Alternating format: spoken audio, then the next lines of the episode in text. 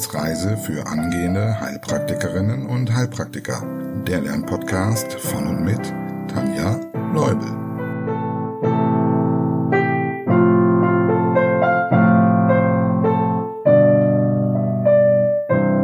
Hallo und herzlich willkommen zu Folge Nummer 24.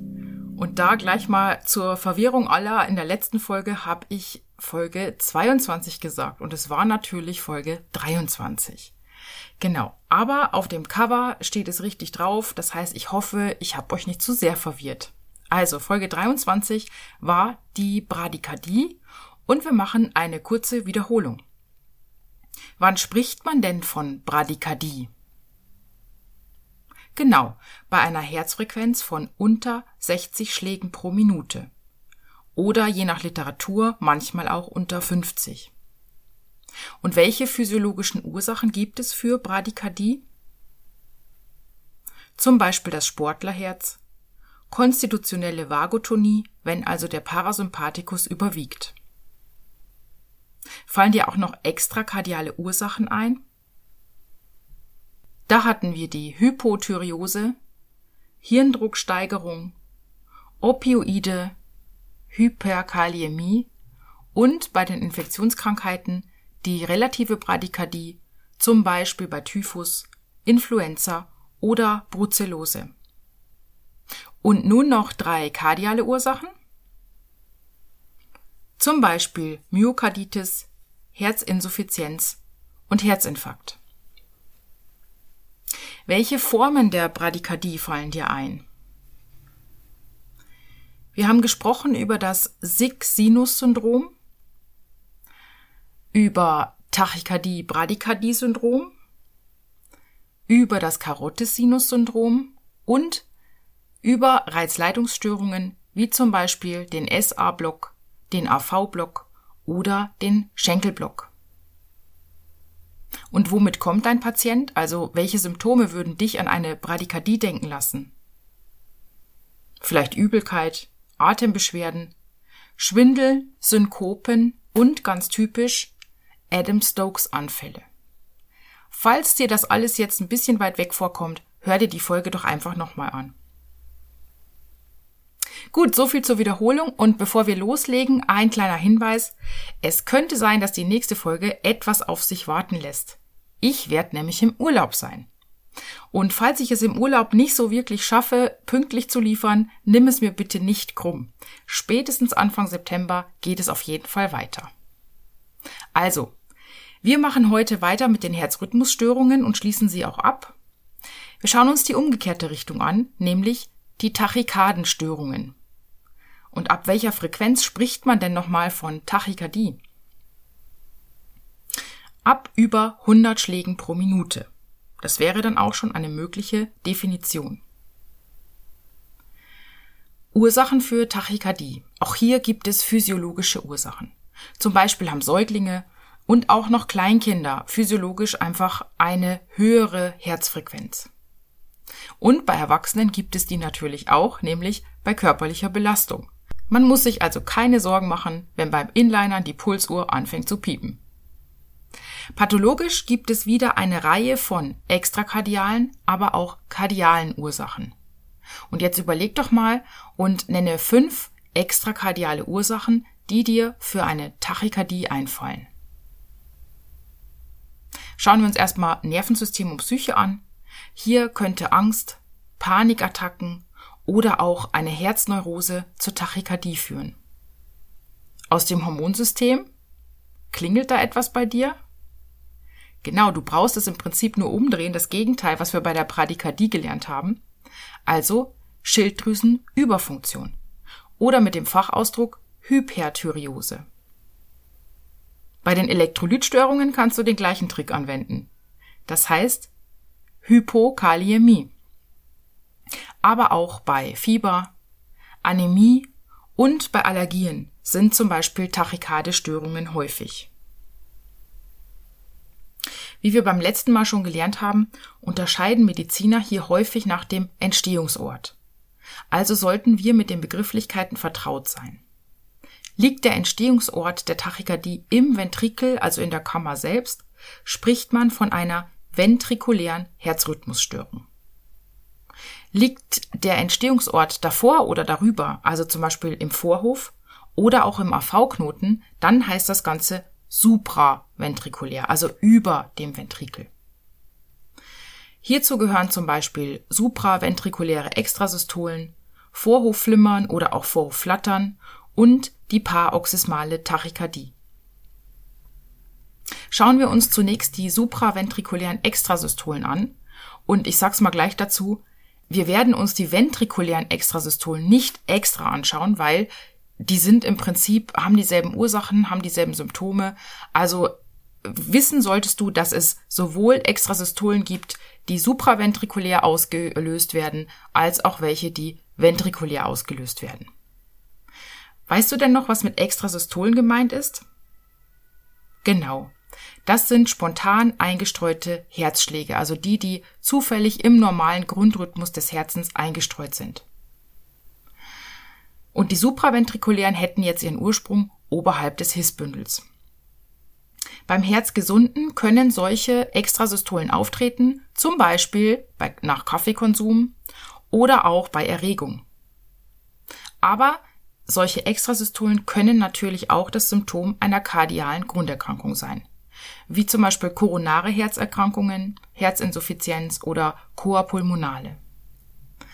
Außerdem haben wir auch hier wieder Elektrolytentgleisungen, die schuld sein können, zum Beispiel eben eine Hypokaliämie oder durch Medikamente verursacht, also digitales Intoxikation zum Beispiel oder Psychopharmaka. Auch beim Röhmheld-Syndrom, das ist der sogenannte gastrokardiale Reflex, sind sie zu beobachten. Und die Therapie wäre dann die Behandlung der Grunderkrankung. Und bei einer deutlichen Verschlimmerung, das heißt übrigens im Fachjargon Exacerbation, das liest man auch oft äh, in so Arztberichten. Da gibt es Medikamente, wie zum Beispiel Verapamil oder Beta-Blocker. Und keine Sorge, zu den Herzmedikamenten wird es eine Extrafolge geben. Gut, schauen wir uns die nächste Störung an. Sie kommt bei ein bis zwei Prozent der Bevölkerung in Deutschland vor, also recht häufig. Es ist das Vorhofflimmern. Vorbote des Vorhofflimmerns ist manchmal das Vorhofflattern, bei dem es in den Vorhöfen zu einer Frequenz von 220 bis 450 Schlägen pro Minute kommt. Und von Vorhofflimmern spricht man, wenn das noch mehr ist, und zwar zwischen 350 und 600 Schlägen pro Minute. Und das muss man sich erstmal vorstellen, wie schnell das ist. So schnell kann man im Prinzip gar nicht, also ich kann mir das nicht vorstellen, ich kann das nicht denken, wie viel ist 600 Schläge pro Minute. Und übrigens, ob es sich um ein schnelles Vorhofflattern oder ein langsames, wenn man hier überhaupt irgendwie von langsam sprechen kann, Vorhofflimmern handelt. Ne, wir haben ja so eine Überschneidung der Frequenzen. Wenn wir sagen, das eine ist bis 450, das andere ab 350, dann unterscheiden das die Ärzte anhand der Regelmäßigkeit.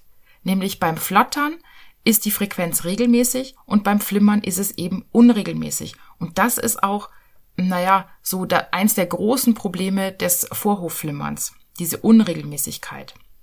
Im EKG kann das dann auch meistens gar nicht mehr genau bestimmt werden, weil es eben so aus dem Rhythmus ist. Kommen wir zu den Ursachen. In 15 Prozent spricht man vom idiopathischen Vorhofflimmern. Man kann also nicht so wirklich als Ursache festmachen. In 85 Prozent findet man zugrunde liegende Risikofaktoren oder Erkrankungen, die man verantwortlich macht. Und ich versuche jetzt mal diese ein wenig zusammenzufassen, weil es sonst einfach viel zu viel wird. Und in der Einleitung haben wir ja auch schon einige Ursachen und Risikofaktoren für solche Tachykardenstörungen aufgezählt. Als kardiale Ursachen kommen so gut wie alle Herzerkrankungen in Betracht, die wir in den letzten Wochen fleißig durchgesprochen haben, einschließlich des Sig-Sinus-Syndroms. Und extrakardial hier nochmal die wichtigsten, an die wir immer denken sollten. Hyperthyreose kann zu Vorhofflimmern führen. Hypokaliämie, das ist sowieso, Kalium ist immer was, was wir bei Herzproblemen, vor allem bei rhythmischen Herzproblemen auf dem Schirm haben sollten. Oder auch chronische Hypoxien, also Sauerstoffunterversorgung, wie zum Beispiel beim Schlafapnoe-Syndrom. Da denkt man auch erstmal nicht dran. Und damit du das auch mal gehört hast, es gibt ein vor allem paroxysmales, also anfallsweises und plötzlich auftretendes Vorhofflimmern bei Herzgesunden nach Alkoholexzessen. Das ist dann meistens so nach 48 Stunden bis maximal einer Woche klingt das wieder ab. Hier spricht man vom sogenannten Holiday Heart Syndrom. Kommen wir zu den Symptomen. Bis zu ein Drittel der Patienten bleiben asymptomatisch. Die merken also gar nicht, dass sie Vorhofflimmern haben. Und das ist nicht wirklich gut, was wir gleich bei den Komplikationen nochmal sehen. Kommt der Patient mit Symptomen, dann sind das zum Beispiel Palpitationen, also er sagt, ich spüre irgendwie mein Herz, äh, ich spüre vielleicht auch ein Herzrasen, der Puls ist unregelmäßig, es kommt zu Schwindel bis hin zu Synkopen und typischerweise verspüren die Patienten so eine innere Unruhe und so eine Angst. Und sie wissen nicht so wirklich, warum oder wovor. Ja, die Komplikation vom Vorhofflimmern, die Kammer kann bei einer so unregelmäßigen Vorhofaktion ja überhaupt nicht richtig gefüllt werden. Das heißt, die hat nicht genug Blut und kann die Auswurfleistung auch nicht mehr so bringen, wie sie eigentlich sein sollte was letztlich dann zur Herzinsuffizienz führen kann, vor allem wenn das über längere Zeit passiert. Und das ist ja dann gerade der Fall, wenn es asymptomatisch verläuft. Außerdem eine gefürchtete Gefahr sind die Blutgerinnsel, die sich bilden können, durch diese unregelmäßigen Aktionen. Die Trompen, die können sich dann lösen, also als Embolus Gefäße verstopfen, so dass es zu arteriellen Embolien, also zum Beispiel in den Beinarterien kommen kann, oder auch zum Hirnschlag. Das ist so eine besondere Geschichte, denn die Trompen bei Vorhofflimmern, die bilden sich häufig im linken Vorhofohr. Und dann, wenn ihr mal den Weg verfolgt, dann ist eben oft so, dass der, dieser Embolus dann über die Aorta oben am Aortenbogen nach oben schwimmt, sozusagen ins Gehirn und dort dann zum Hirnschlag führt. Das kann aber auch zum Nieren- oder Milzinfarkt oder auch zum Mesenterialinfarkt führen. Die Diagnose. Wir könnten zum Beispiel natürlich immer die Anamnese vorausgesetzt äh, bei der Palpation was spüren, und zwar ein peripheres Pulsdefizit. Falls du fortgeschritten bist, erklär doch mal kurz, was es ist. Damit meint man, dass die Aktionen, die man mit einer Hand beim Palpieren des Herzspitzenstoßes feststellt, nicht in der Peripherie alle ankommen. Also zum Beispiel beim Radialispuls, den man gerade mit der anderen Hand ähm, erfüllt. Oder auch am Fußrücken. Also es fehlt quasi, man merkt, dass die Füllung der Kammer einfach zu wenig ist und dadurch nicht jede Blutwelle in der Peripherie ankommt, so könnte man sagen. Und äh, Ärzte nehmen dann häufig Schilddrüsenwerte, also TSH und auch die Schilddrüsenhormone, weil wenn das von der Schilddrüse ausgeht, dann kann man das ganz gut behandeln. Außerdem können die Ärzte natürlich EKG und Langzeit-EKGs durchführen. Therapie bei Vorhofflimmern. Ganz oben steht natürlich die Thromboembolie-Prophylaxe, weil das eben wirklich gefürchtet ist aber auch eine Frequenzkontrolle. Man will also verhindern, dass nicht die Kammer auch noch zu hoch schlägt, da kommen wir später zu. Und wenn möglich eine Rhythmuskontrolle. Und zu den Medikamenten kommen wir dann ja in der Extrafolge. Eine letzte Gruppe, die wir noch kennen sollten, sind die paroxysmalen supraventrikulären Tachykardien. Paroxysmal hatten wir eben schon. Weißt du noch, was es bedeutet? Genau, anfallsartig. Es kommt also anfallsartig zu Symptomen, und zwar zur Tachykardie, zu Schwindel und zu Synkopen. Und hierfür gibt's verschiedenste Ursachen. Das kann zum Beispiel auch wieder aufgrund einer Hyperthyreose oder auch digitales Intoxikation sein. Es gibt aber auch angeborene Störungen, von denen du zumindest mal gehört haben solltest. Da gibt's zum einen die Störung, dass im AV-Knoten mehrere Leitungsbahnen existieren. Also nicht nur die eine Bahn, über die die Erregung geleitet wird, sondern vielleicht noch eine zweite. Dann spricht man von der AV-Knoten Re-Entry Tachykardie. Die tritt häufig bei jungen, gesunden Patienten auf Und die kann man dann oft auch durch eine Vagusreizung kann man diesen Anfall wieder stoppen. Also zum Beispiel, wenn der da sein Gesicht in kaltes Wasser taucht. Ansonsten gibt's auch wieder Medikamente, zum Beispiel Adenosin, aber auch Beta-Blocker oder Verapamil, die wir dann noch besprechen werden. Und die zweite angeborene Geschichte, da geht's auch um zusätzliche Leitungsbahnen, diesmal aber nicht im AV-Knoten selber, sondern zwischen Vorhof und Kammer. Man spricht von akzessorisch, also begleitend. Das kennst du vielleicht vom ähm, Ductus accessorius, glaube ich, beim Pankreas war das irgendwie. Genau. Und dadurch, dass es jetzt mehrere Leitungen zwischen Vorhof und Kammer gibt, kann es zu kreisenden Erregungen führen zwischen Vorhof und Kammer. Und hier, ich glaube nicht, dass wir so tief einsteigen müssen, aber das sollte man einmal ganz kurz so im Kopf haben. Und ich habe mir leider sagen lassen, dass das wichtig ist, dass wir die Begriffe kennen. Die häufigste Leitungsbahn, die es hier gibt, ist das sogenannte Kent-Bündel. Und das zugehörige Erkrankungsbild nennt sich Wolf-Parkinson-White-Syndrom. Ja, haben wir es also mal gehört. Gut, die Therapie besteht auch hier wieder entweder in Medikamenten oder dann auch invasiv. Okay, das war alles zum supraventrikulären. Bei den ventrikulären Rhythmusstörungen schauen wir uns exemplarisch das Kammerflattern und Kammerflimmern an. Ich denke, das genügt. Von Kammerflattern spricht man bei einer Kammerfrequenz von 250 bis 320 Schlägen pro Minute. Und der Übergang zum Kammerflimmern ist dann fließend, ähm, aber auch hier ist die Frequenz wieder unregelmäßig und ist eben dann mehr als 320 Schläge pro Minute. Die Ursachen sind vergleichbar mit denen der supraventrikulären Störungen, also vor allem Herzerkrankungen, Elektrolytstörungen und ich nenne jetzt noch ein paar, die wir dort noch nicht gehört haben. Medikamente wie Neuroleptika, Antidepressiva und Antibiotika. Das fand ich ganz spannend, dass die auch zu solch schwerwiegenden Störungen führen können. Bei Antiarrhythmika, da ist das ja eher vorstellbar. Außerdem kann es zum Beispiel nach einem Stromunfall zu Kammerflimmern kommen. Das ist ja sowas, das hat man vielleicht häufig schon mal gesehen im Fernsehen bei irgendwelchen, keine Ahnung, äh, Krimiserien oder sowas, wusste nie, warum fällt er da jetzt um. Aber jetzt ist es klar, das kann zu Kammerflimmern führen. Ja. Von der Pathophysiologie ist es hier so, dass es zu keinem ausreichenden Herzzeitvolumen mehr kommt. Das heißt also, der Körper wird einfach nicht mehr versorgt und es hilft nur noch eine Maßnahme, die du hoffentlich jetzt im Kopf hast, die Reanimation. Das heißt, das Herz wird durch den Defibrillator erstmal stillgelegt oder auf Null gesetzt, damit es dann hoffentlich mit Hilfe der Herzdruckmassage und auch intravenös Adrenalin wieder vernünftig im normalen Rhythmus schlägt.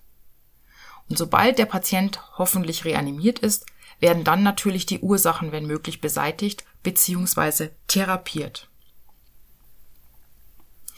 Damit sind wir durch mit den Tachykarden-Rhythmusstörungen und wir machen ganz kurz eine Kurzfassung davon. Ursachen generell zu Tachykardenstörungen Säuglinge und Kleinkinder oder Erwachsene mit körperlicher Belastung haben physiologischerweise eine erhöhte Herzfrequenz. Extrakardiale Ursachen, zum Beispiel Angst, Panikattacken oder Herzneurosen,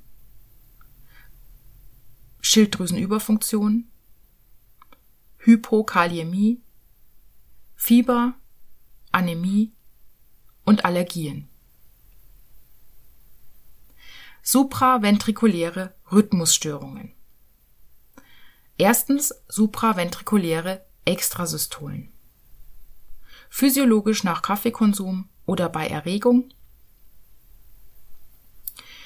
durch kardiale Grunderkrankungen wie KHK, Herzinsuffizienz, Myokarditis, Chorpulmonale, Elektrolytentgleisungen wie Hypokaliämie, Medikamente wie Digitalis-Intoxikation und Psychopharmaka.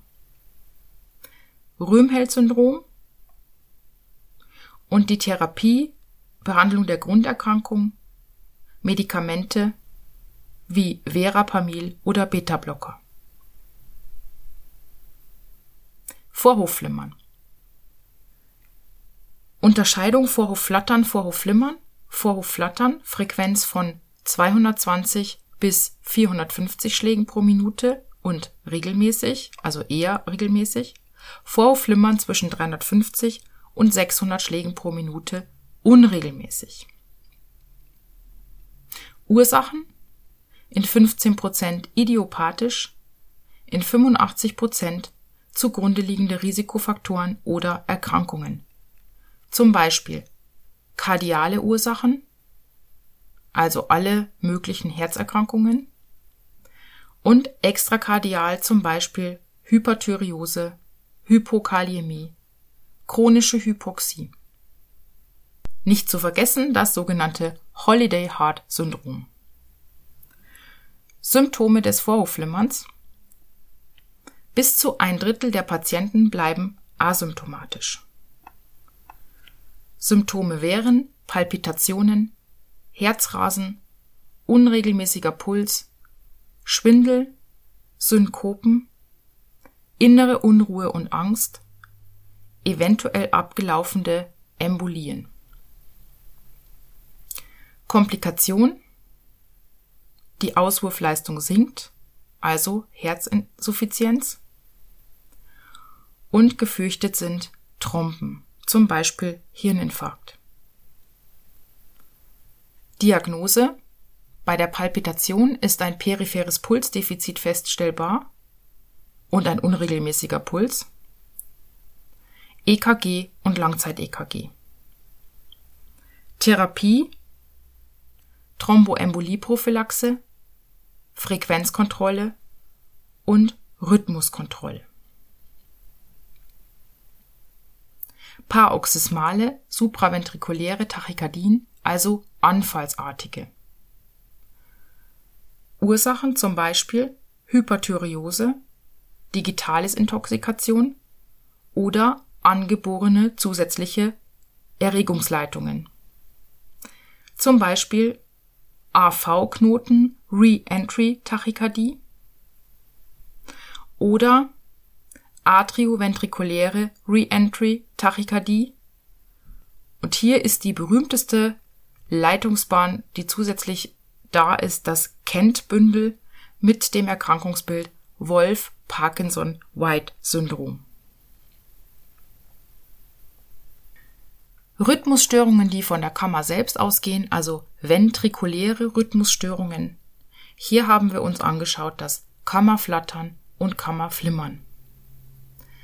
Kammerflattern von 250 bis 320 Schlägen pro Minute und Kammerflimmern dann ab 320 Schlägen pro Minute in der Kammer. Ursachen auch wieder Herzerkrankungen, Elektrolytstörungen, und weitere, die wir schon genannt haben.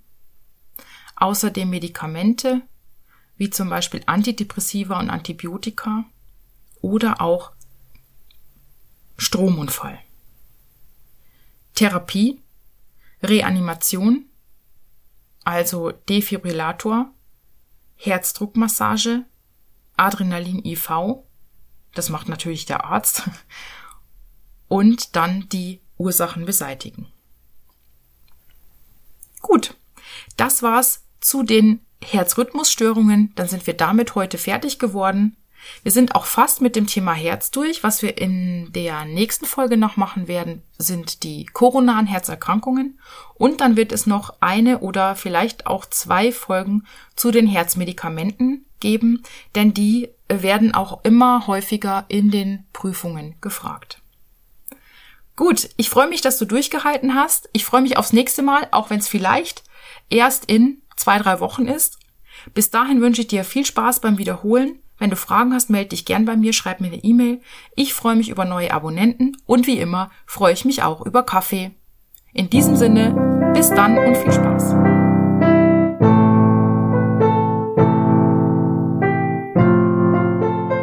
Das war eine Etappe auf der Wissensreise für angehende Heilpraktikerinnen und Heilpraktiker. Der Lernpodcast von und mit Tanja Leubel.